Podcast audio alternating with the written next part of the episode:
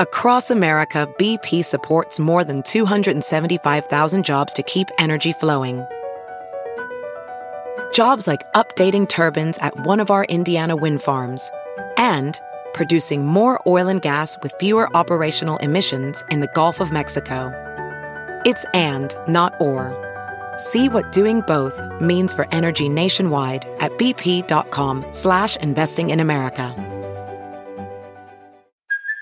Hey, it's Kaylee Cuoco for Priceline. Ready to go to your happy place for a happy price? Well, why didn't you say so? Just download the Priceline app right now and save up to 60% on hotels. So whether it's Cousin Kevin's Kazoo Concert in Kansas City, go Kevin, or Becky's Bachelorette Bash in Bermuda, you never have to miss a trip ever again. So download the Priceline app today. Your savings are waiting. Go to your happy place for a happy price. Go to your happy price, Priceline. Hey there, friendo. Hello, amigo. Listen to you. That was fast. If someone calls you friendo, they are about to murder you, I think. Wait, why? You know what I mean? Like, friendo is never, they never really mean it. They're always mad. They're always like about like to say, you know, you're in my seat or something when somebody calls you friendo. Yeah. It's like a sarcastic buddy. Yeah. Comment. And that's what the dude says in Old Country for Old Men before he kills people with a fucking cow spike. Friendo? Yeah. Yeah. Hello, friendo. Exactly. It's fucking scary. That's anyway, it's Thursday, October 20th, 2022. And our guest today is a comedian who's more of a friendo of yours, Doug. How long have you known Mike Wiebe and why? About 12 years, I think. Wow. Just through comedy. I'm a fan of his bands, The Riverboat Gamblers and Draculas. And we're also comic book nerds. We found that out together. Yeah, all around good dude. Real fun. Very talented. Yeah, and you guys have like banded together, so to speak. And do like a show in Austin together. Well, we did, and then that show went away because that venue went away. But we're going to bring it back. Yeah, but okay. Well, let's get a different guest for today then. I really wanted to promote that thing. What are his band names? Draculas and Riverboat Gamblers? Yeah. I mean, did they just? Both bands just were looking through a costume store catalog. Pretty much. Hey, Dracula's, or how about the Riverboat Gambling outfit? All right. We got the origin for those names. We got a lot to talk to him about, so let's go to work.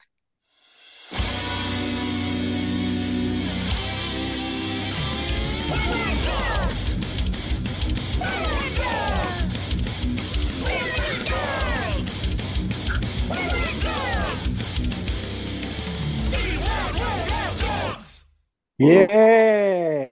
Hello, wow. Hello, Mike Wiebe. Hello. Was that intro done by James Taylor?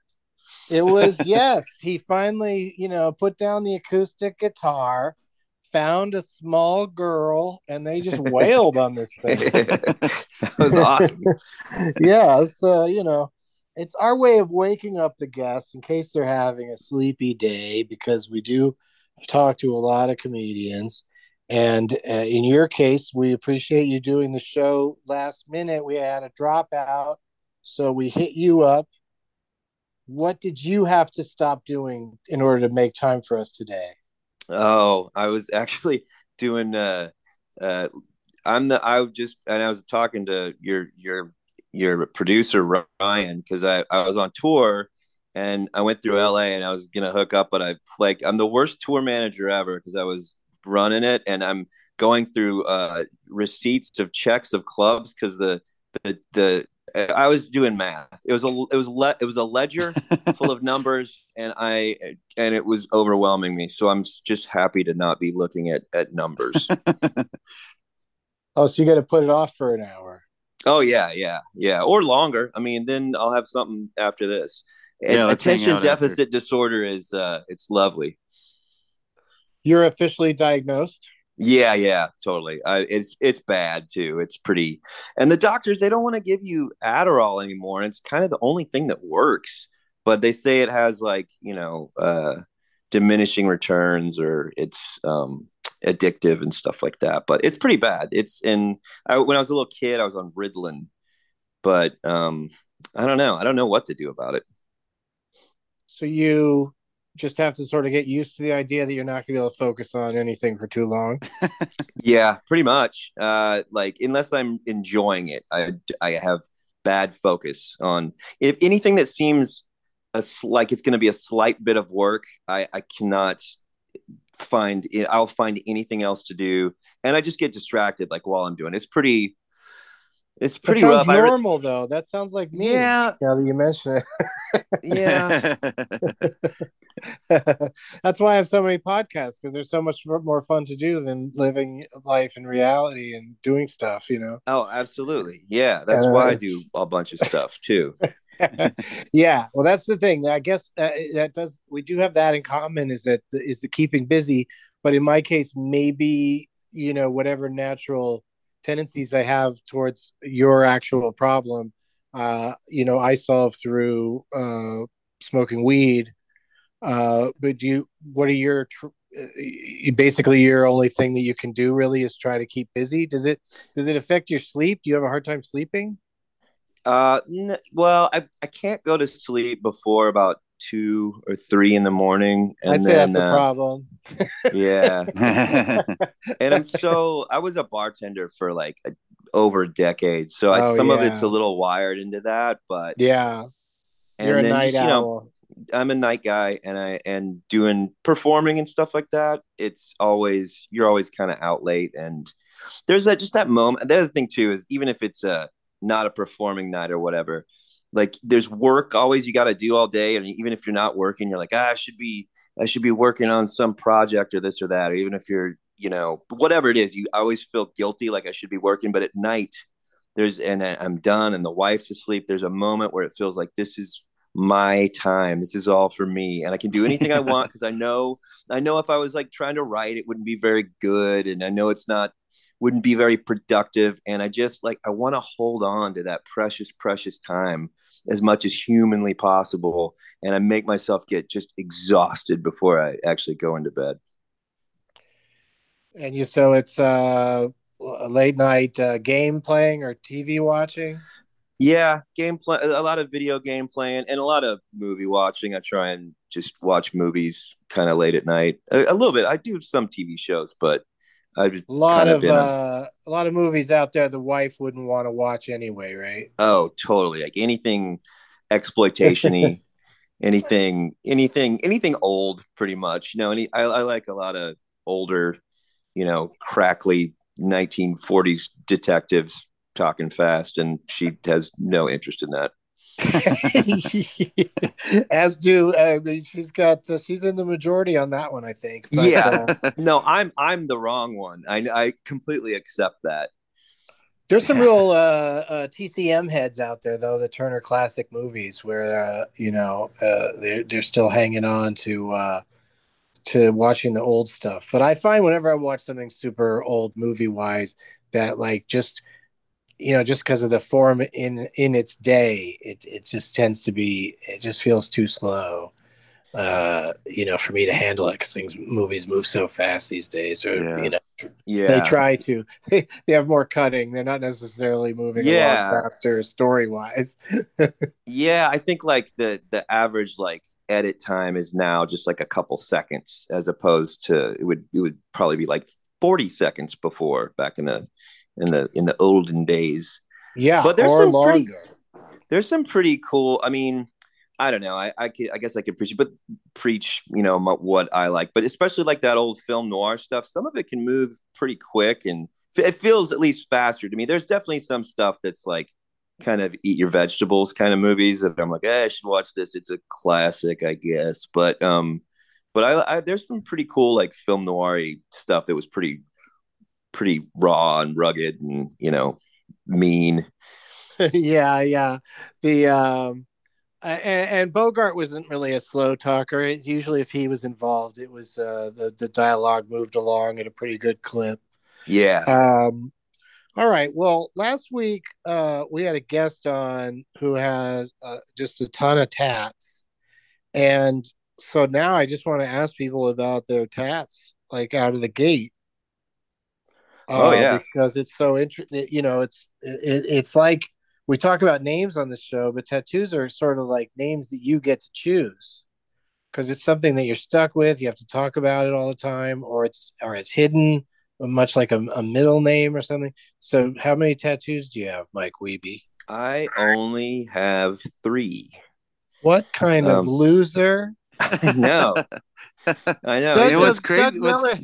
Doug Miller doesn't even know how many he has. That's how many he has. You can count yours on 3 fingers. Yeah. I'm still jealous. Our guest last week was talking about how she would trade off. She worked at a coffee shop next to a tattoo shop, and she would trade like coffee for tattoos. And I'm like, that's the best trade ever. Like, I'm still thinking about that. Yeah. How awesome. Good is that coffee? It's like a $50 coffee. Yeah. The minimum. That's almond milk. Like $100. Almond milk. Yeah. That's got to be good stuff. But yeah, what's crazy about Mike too is like you started getting yours later in life. Like you weren't. I started like an idiot at 18, and that leads to some bad tattoos. Yeah, out of the gates. But yeah, you kind of what? How old were you when you got your first one? I mean, probably 35 or so. Wow, I think it was 35. Crazy. It was at South by, and it was just it was a pretty famous tattoo guy, Oliver Peck. He was on one of those Ink Masters shows. And I ended up somewhere random in a backstagey thing with him, and he had a tattoo gun, and there's a bunch of band guys there, and I just got like a dot on my chest, but then he used the same needle on like 20 other people, but I was like the first one, and there's just a number of people that I really question, you know, their health, because they went after a certain drummer of ours at that time who has some little bugs living in him, I'm sure. What is that common to just use the same needle on a bunch of people? No. It's incredibly, it's never done. Why did this guy do it? I don't know, but you know, there's a lot of people. The people call it the Mike dot, and because it was my first tattoo, and there was just a lot of everybody was just real lit, and he was like, I want a Mike dot too.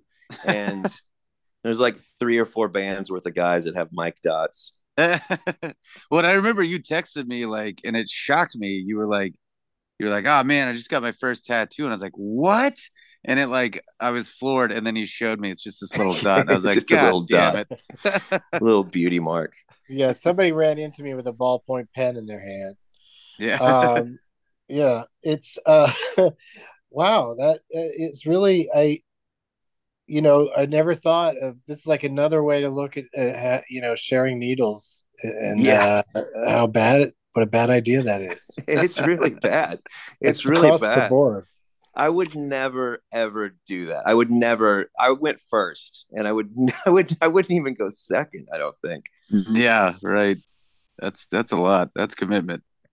Okay. So, then how many years later you take the dive and get something that's more of an actual probably about tattoo. I don't know, it's probably a couple years later, me and Mr. Doug Mellard got matching tattoos. We got little Pac-Man ghosts that have turned blue. They're pretty rad. Yeah, they're pretty, but they're like the 8-bit style, or the even 6-bit, or however many bits, like the old like Pac-Man blocky.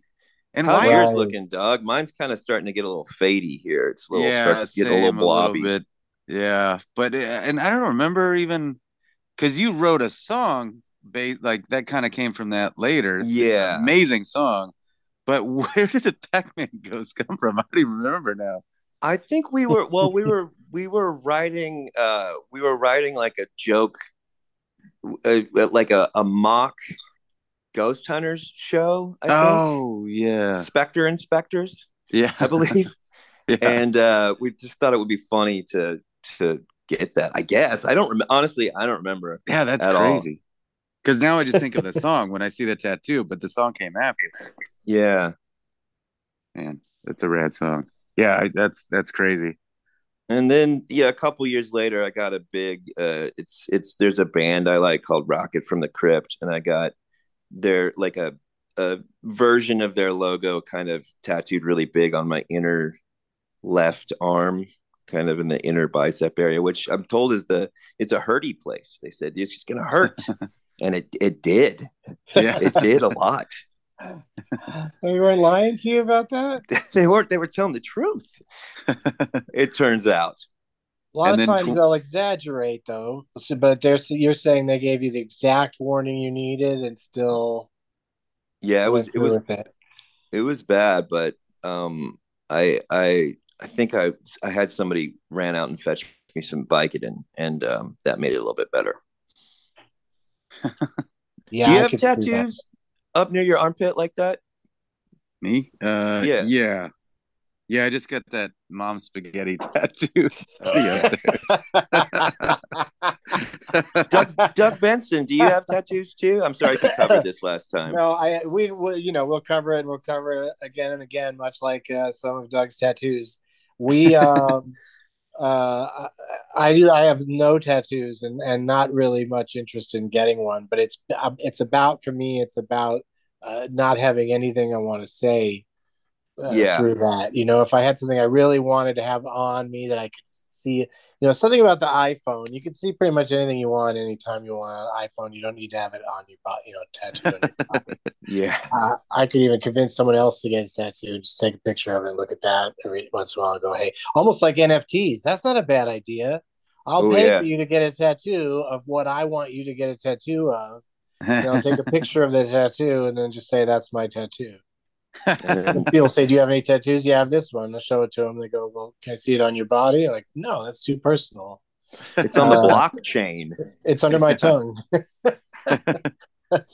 Anyway, all three of mine though were pretty spur of the moment. They're kind of like the Rocket from the Crypt tattoo. Like, it was just a buddy. It was like, hey, I'm buying you a tattoo for your birthday. Let's go. And there's a little bit of that. Like, I like it to be, this is happening now and I'm not really a part of it. Because I remember, Doug, you took me down to that we ran into that guy, or Dave. Yeah, I remember Dave's last name. And he was like, I'll give you guys one tomorrow for free. And then we did it. So all three were really like, there was a moment that just kind of happened. So I'm down to get more. I just kind of need it to magically happen. Yeah. Dave Grimes. Good dude. Dave Grimes. Yeah. Yes. Yeah. Yeah, you'll never catch up to Doug, so why even bother? Yeah, true. Why bother trying? Maybe get 5 total. I don't know. It's your life. Do what you got to do. How long have you known Doug Mellor, Doug Wiebe, and why? I've known Doug. I guess it's been. I think it was right before you moved to LA. Yeah. It was a week or so. 12 years? Yeah. This is like the Newlywed Game. The two of you matched your answer.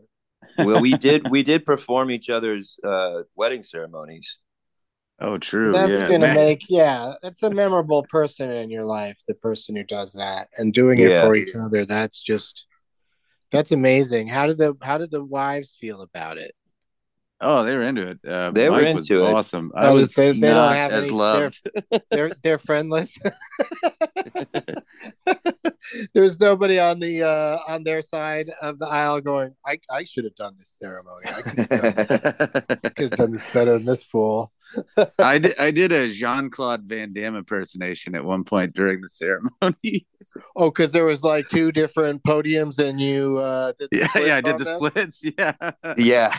Oh, that would have been so good.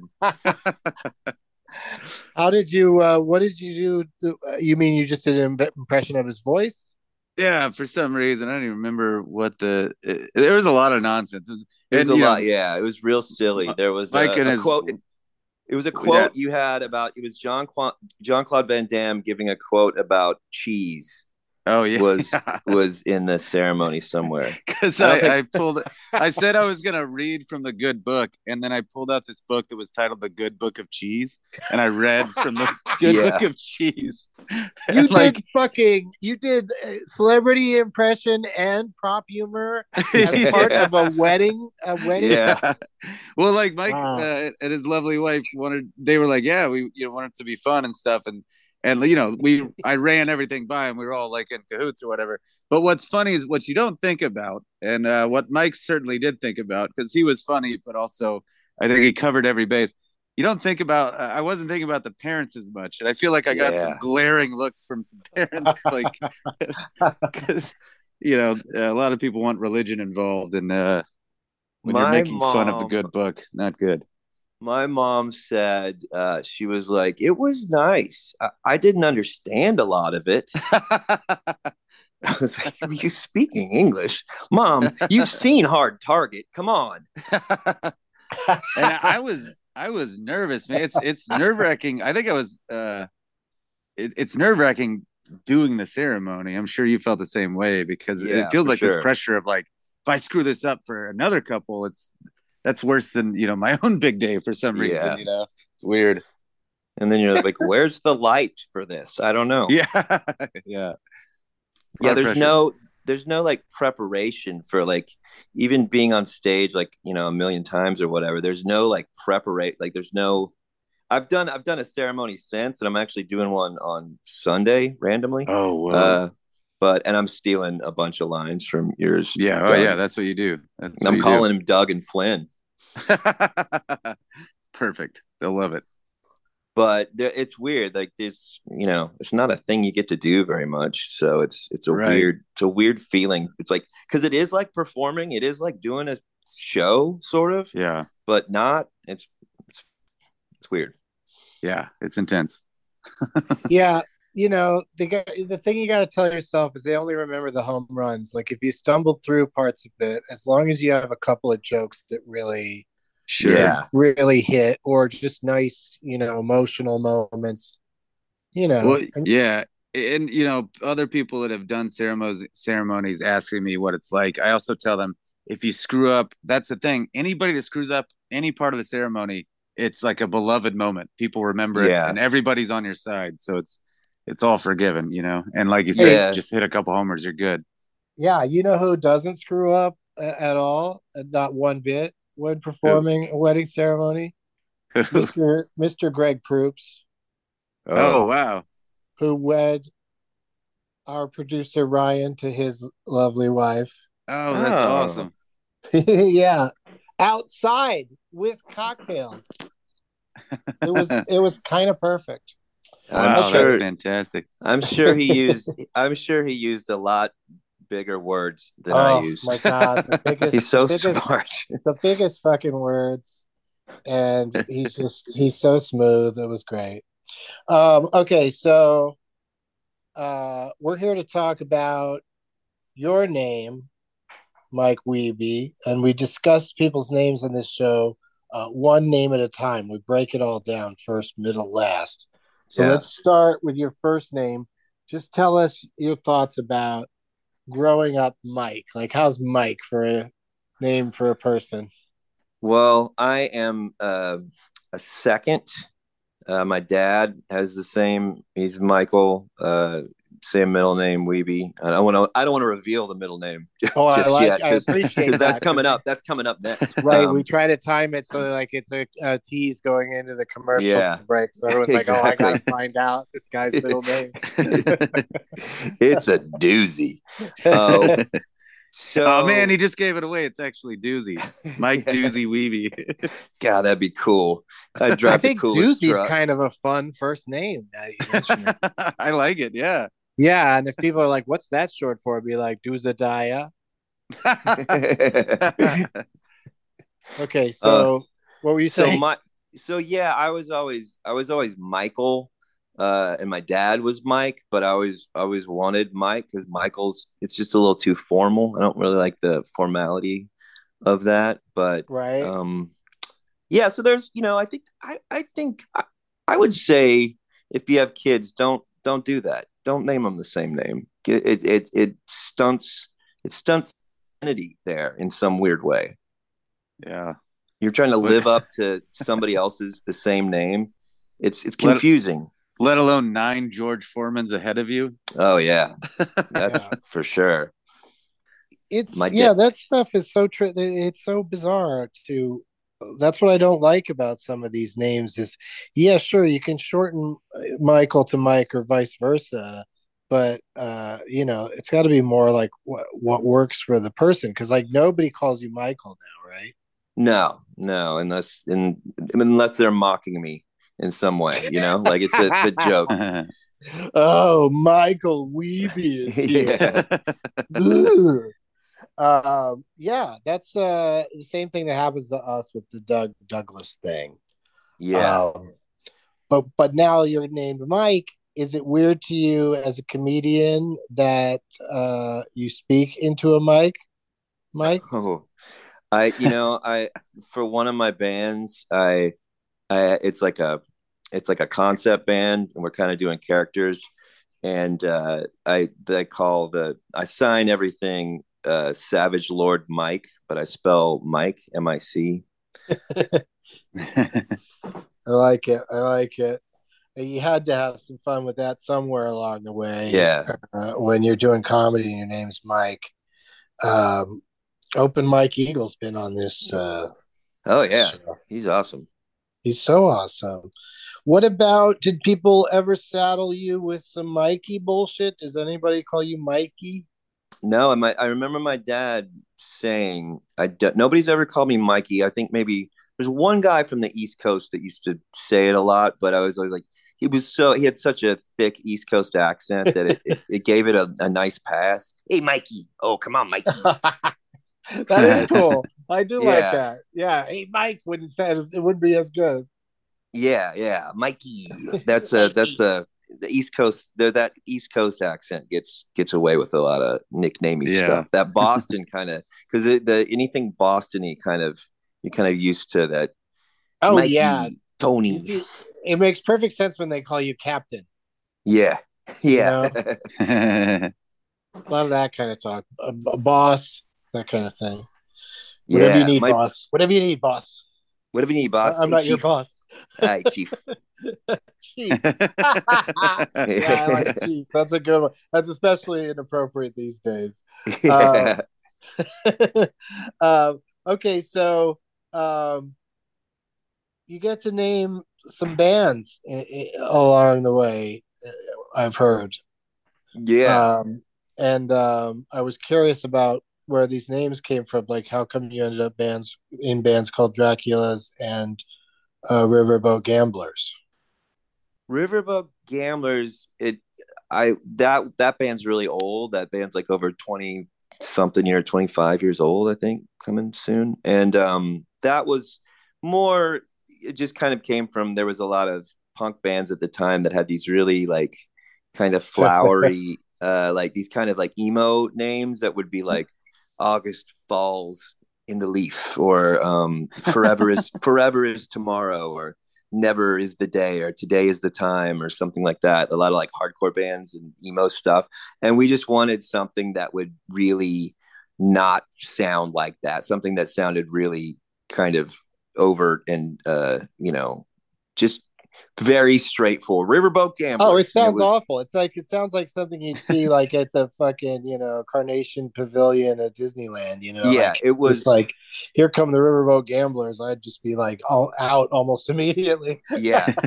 It was very bad planning. It didn't.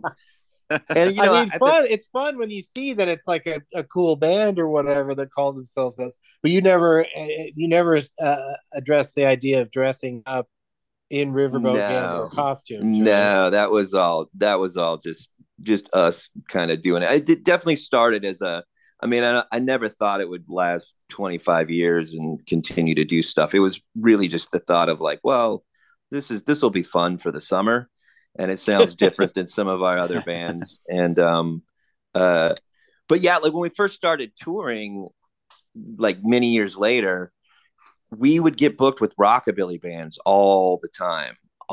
Right. And I got really developed a really bad taste for bad rockabilly bands, of which there are many. Just the sound, it sends chills of a tonka tonka tonka tonka tonka tonka. Yeah, it's they really had a moment there for a second, and it was weird. Like, there was a nightclub in Hollywood that a friend of mine, who was, you know, a mover and shaker in Los Angeles, was trying to put together shows and stuff, and he found this venue that was part owned by now I'm going to say his name wrong. What's the guy's name? Phantom? Slim Jim Phantom? Oh, yeah. Is that totally right? Yeah, okay. That's Slim Jim Phantom. Yeah. Slim Jim from sounded wrong to me because it's, you know, it's a meat product or whatever. Yeah. But, so Slim Jim Phantom was like a part owner of this nightclub, and, you know, they were having trouble. They were having a lot of problems with it, but we'd have these shows where some people would show up to watch us do sketches and stuff. Like Mr. Show sort of came out of that space. But one night I was there to be in a show, and he was at the door, you know, getting the door money himself, and was insisting that I pay, even though I was going, I'm in the show. He's like, yeah, we have to pay to come in. I go, no, you have to understand that my part of the show is going to not happen if I have to pay to come in. Because I'm in the show, I don't pay to be in the show, and so it was bizarre to have that argument with that guy, because that band was so huge for a little bit. But I bet you he got screwed out of all royalty kind of things, because as the drummer, he probably had nothing to do with writing the songs. Yeah, probably not. Know, or came in with some drum riffs, but like that's not enough in most cases. Yeah. They don't. Drummers never get songwriting credits for the most part, even though they're pretty essential. But like I saw what's his name, Dave Grohl, one time talking about like you know, drummers from big bands, and especially with Ringo Starr, he played a couple of riffs that's just like, oh yeah, I get it now. Ringo really did bring some personality to it. He wasn't just like, you know, a mindless drummer or whatever. Yeah, it just somebody can be just as good as the other drummer, because we've had a lot of drummers, and just the vibe. There's just I can't even put it. I can't articulate it a lot of times. It just like feels different and not as good, or sometimes better. You know. Yeah. What about Draculas? Well, Draculas, like I was saying, that was. And spelled with a K, I might add. Yeah, it's spelled with a K, but the idea... Oh, so it's Draculas? The idea was that it was that movie, The Warriors. It would be like if there was another gang that you just never saw, that never made an appearance in the movie, that were called the Draculas, and it was like a bunch of guys that were like in that world of street gangs. They were like, hey, what's the toughest thing you could ever be? A Dracula. They are the toughest. What if we're the Draculas? So all the songs are written like as kind of the point of view of different characters, and kind of in a downtown, or, you know, Times Square, New York, like late 70s, where there's porno theaters and stuff. It kind of just what I thought New York City was like as a little kid living in Texas. And in the 80s, you know, like late 70s and early 80s, and so that's where that name came from, and actually a lot of it came from there was a there was this club called Dracula's. It wasn't a club. There was a, you know, the Cap City Comedy Club. It was in a mall. It was in the mall restaurant there. Yeah. And I remember seeing Norm MacDonald there, and it just always stuck in my head, where he just had this whole bit about Draculas, and just him saying it in that Norm MacDonald voice of like, what do they serve there? Ladies' necks? Well, what's funny is by the end of that weekend, he had like a sharp, long bit from that little tiny chunk from just seeing the restaurant. It was crazy. Most of us had something about it, because it's just funny to like, anytime you're standing around outside the club, to just look over, and also just that it was just the way it said Dracula Restaurant. Yeah. You know, and that the rest of the mall, the mini mall, had all sorts of different little things, like no one-stop shopping. It was all odd things that you would, don't need combined together. But, yeah. But like for a while, there was like kids doing karate in one of those spaces. Yeah. And then rims, like big old rims for cars. Yeah, all sorts of stuff going on. But Dracula Restaurant, like it's almost like a gag from the Addams Family or something. The way like just its little sliver of the mall just really suddenly looks like, oh, that looks like dark and scary in there. I've got a picture. Did y'all ever eat there? I ate there once, I think. You did? What did you have? Ladies next. I remember a meat plate. But I remember it not being great. It wasn't great, but it wasn't terrible. I don't even remember who I was with. It might have been David Huntsberger and Brendan Walsh, perhaps. I think we were just like, let's try it. The three of you would do. Yeah. And I have a picture of Brendan Walsh out front wearing the fake plastic Dracula fangs in front of Dracula. It's so silly. Oh, you gotta bust that out for Halloween's coming up. Yeah, gotta repost that image, because that whole Dracula Restaurant left, and then of course Cap City left, and now it's in a new spot, and I'm excited to hopefully go back there sometime soon. But we need to take a break for a second for some commercial messages and whatnot, and we'll be back to find out what Mike Wiebe's middle name is. See, this worked out perfectly. We'll find out right after this. We'll be right back. Welding instructor Alex DeClaire knows firsthand how VR training platforms like ForgeFX can help meet the demand for skilled workers. Anywhere you go look, there's going to be a shortage of welders. VR training can help welding students learn the skills they need to begin and advance in their career. The beauty of virtual reality is it simulates that exact muscle memory that they need. Explore more stories like Alex's at meta.com/metaverseimpact.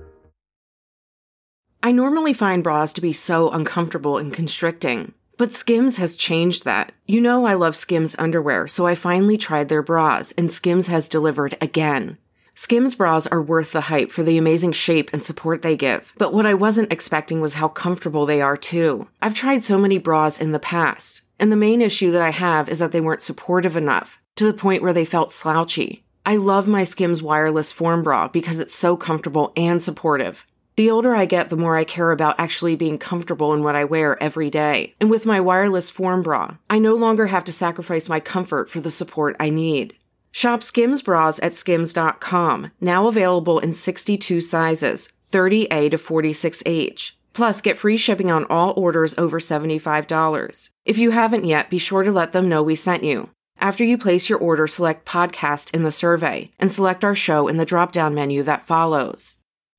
We are back, and thank you for waiting. The suspense is over. This isn't like The Masked Singer, where we're going to chant at Mike to tell us his middle name for 2 minutes before he finally does it. Mike Wiebe, what is your middle name? It is, get ready, John. Okay, with H? Yeah, J-O-H-N. Not Jonathan, but just straight John. Okay, so it's Michael John Wiebe. Yes, correct. Okay. I don't want to judge, but that sounds like a serial killer. That kind of like that sort of Michael John is already just like, what's going on here? Very, very white person. I'm not there just, yet. I'm just animals. I'm just picking up roadkill right now and just watching their bodies disassemble over time in various liquids. Those names and those combinations of names, that does not come from like a world of imagination. Were your parents scientists, or were they religious?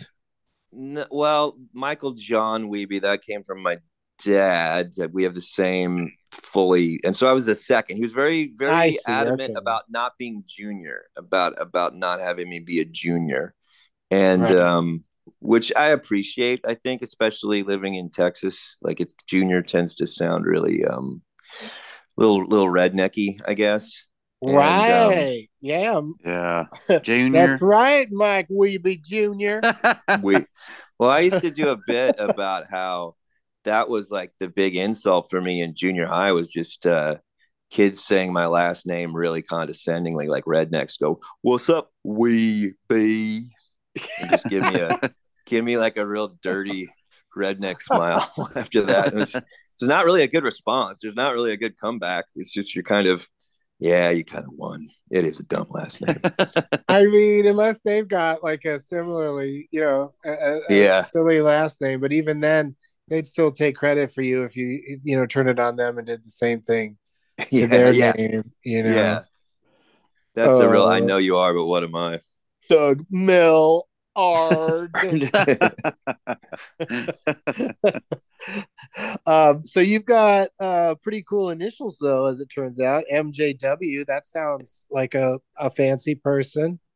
Yeah, it does kind of. I could see that in some calligraphy on a nice suitcase. Yeah, that's something for you to aspire to. Get the nice suitcase with the MJW on it. MJW and I liked it. If you leave out the J, the M and W can kind of connect, so it just looks like one zigzag line. Oh, right, like kind of like Van Halen or Weezer. Yeah. I mean, Weeby would be a good name to just steal the Weezer, the Weezer font with that W and just do it with your name. Yeah. At some point. No rush. Yeah. No, those guys aren't. Those Weezers, they're not going anywhere. I think they've got it, and they're mighty litigious. No, I don't know if they're litigious. Yeah, I don't know. I don't think they're litigious. But you never know. You never know what feels like they need to protect. I feel like that W that they were already stealing the Van Halen W, or totally. Or even wrestling had a W like that too. I've always, and I want to minimize the damage that last name does as much as possible. It's such a silly sounding last name that I think I'm always trying to kind of obfuscate it. Well, Greg, what happens with? Yeah, he said that during. During Ryan's ceremony, yeah, he said that the two of you promised to not obfuscate. Listen, how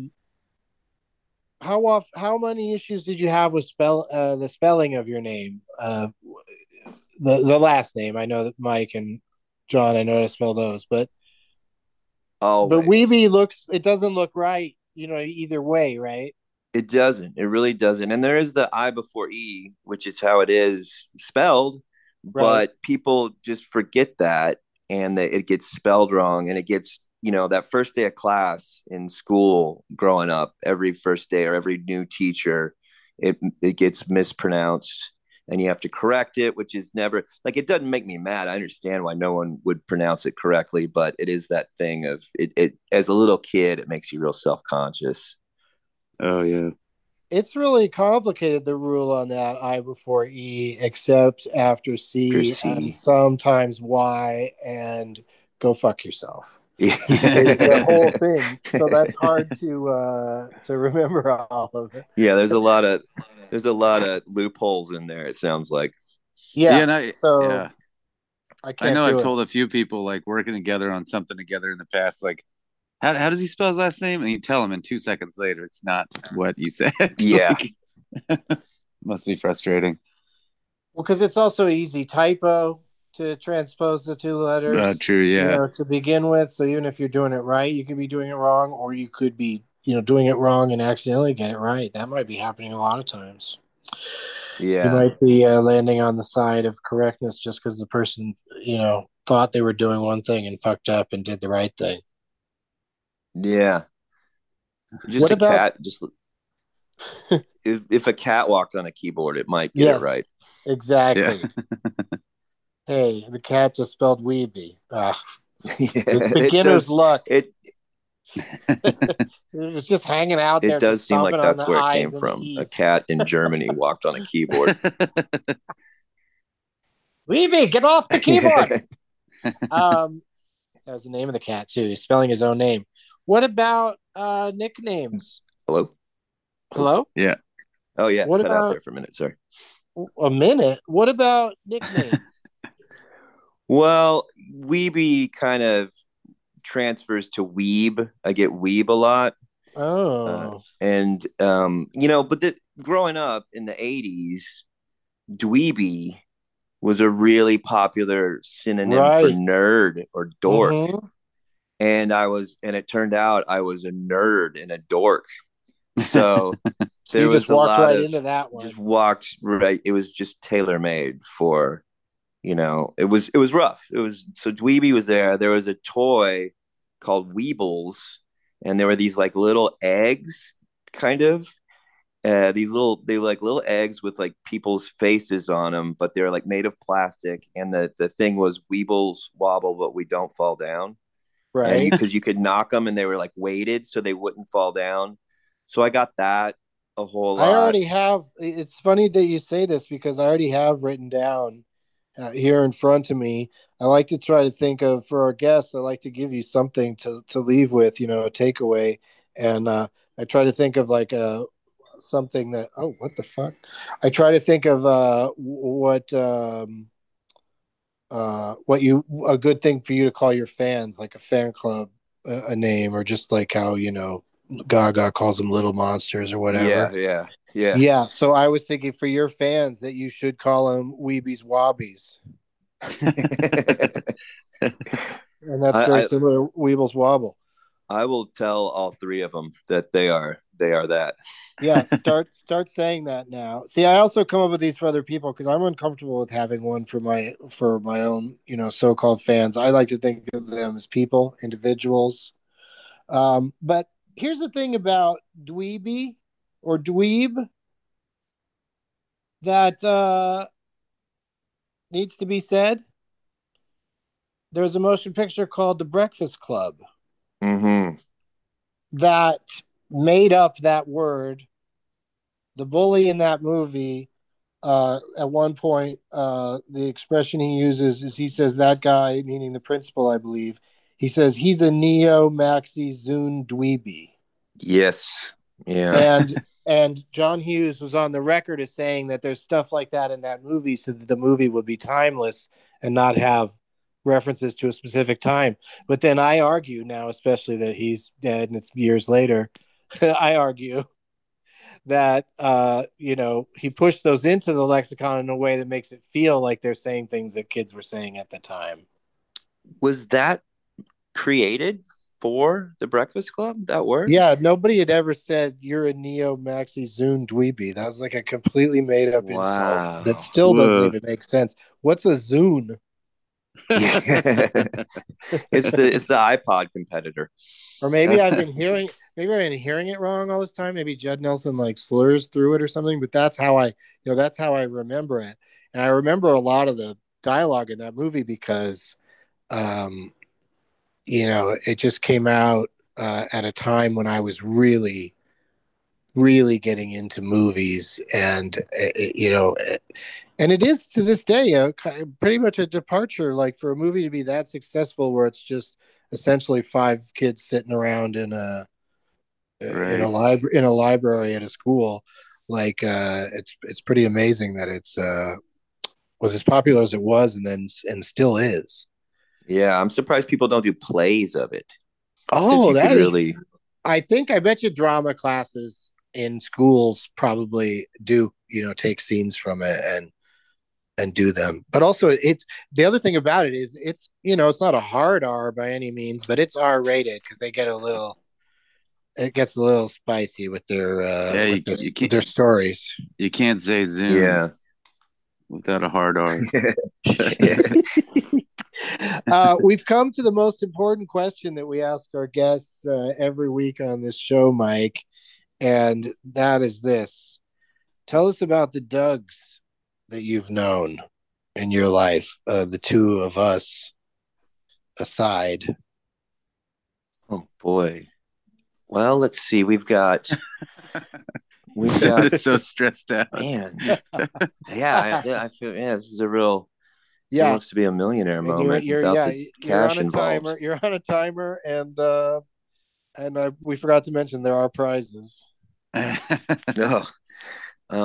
I know Doug Dalton, who does comedy. Yes, in, Houston. We know Doug Dalton. He hopped on when we were doing a show in Houston, which I'd be remiss if I didn't use this opportunity to plug our upcoming shows in Houston, because Doug Mellard and me, Doug Benson, will both be at the Come and Take It Festival in Houston, Texas, at the Secret Group. November. What do you think the dates are, Doug? Ooh, is that the weekend of 18 through the 20th?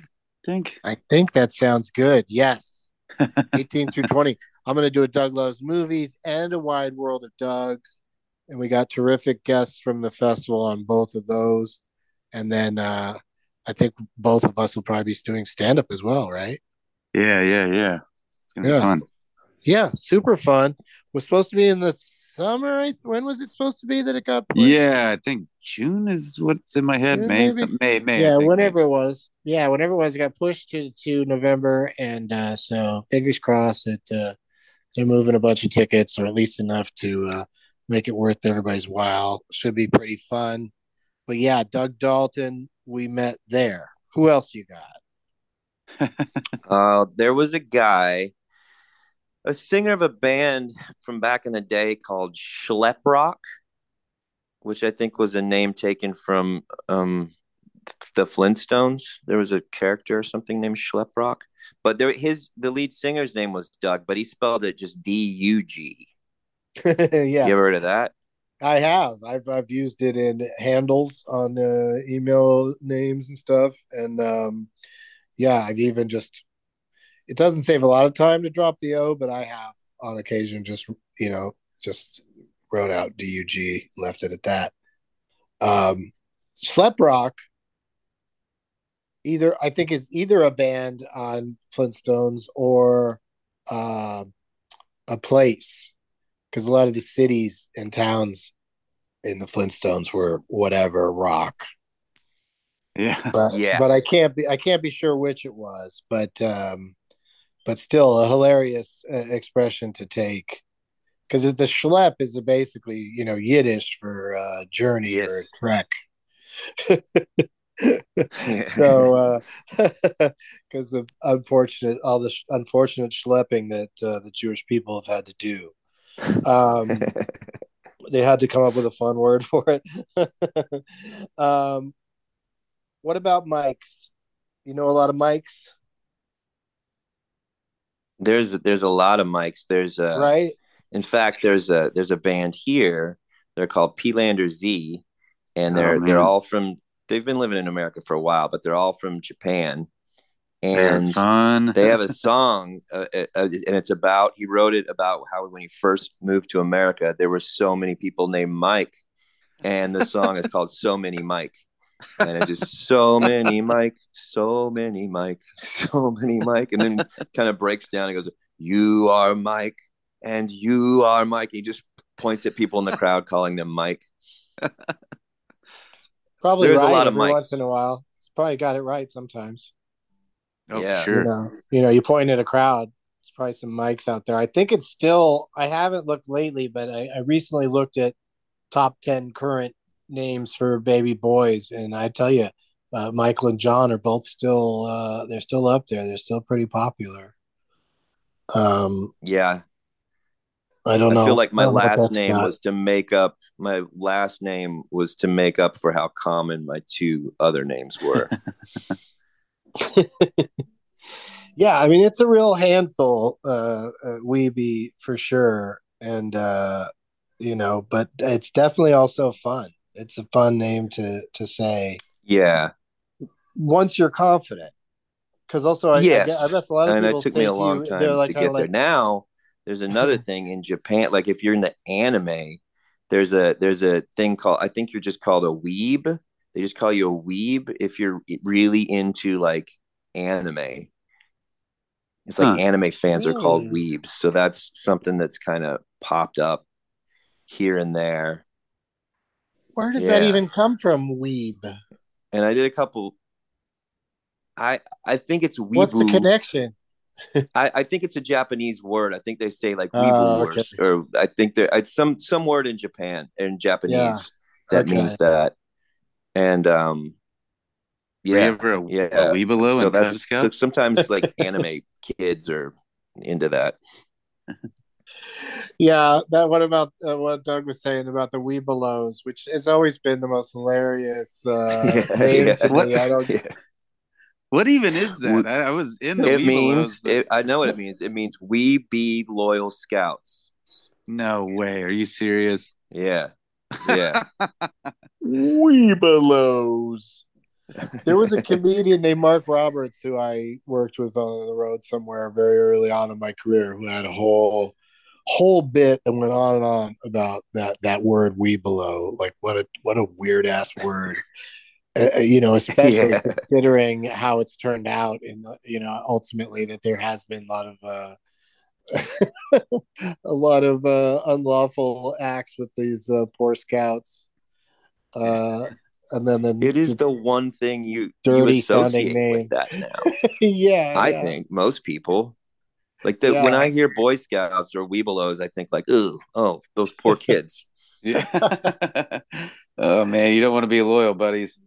It's so dumb, and it's also similar to Girl Scouts is fine, but brownies, come on, that's weird. It's a weird concept. Oh, the brownies are here selling some cookies.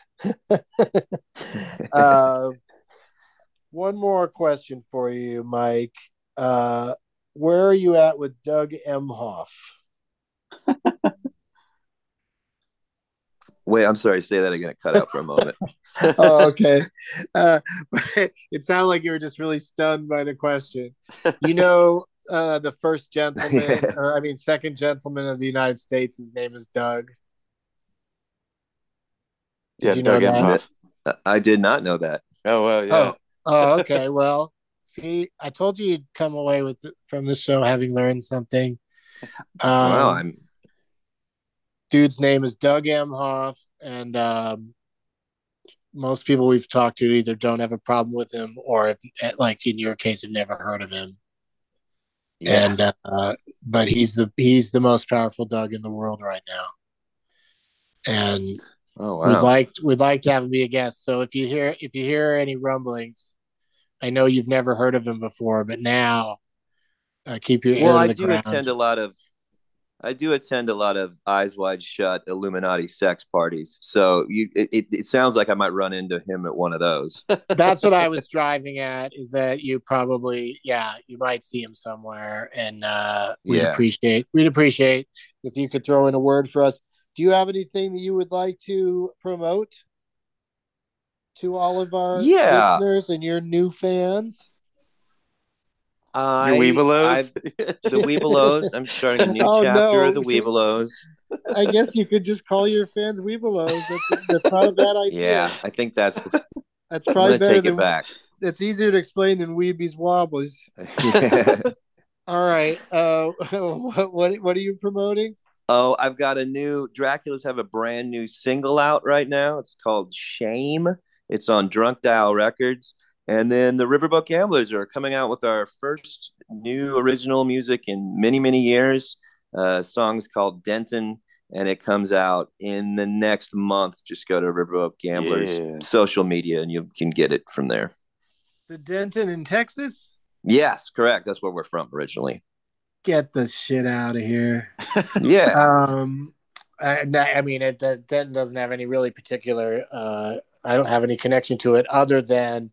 The song about Denton in the weird ass sequel to Rocky Horror Picture Show, is the only good song in that movie.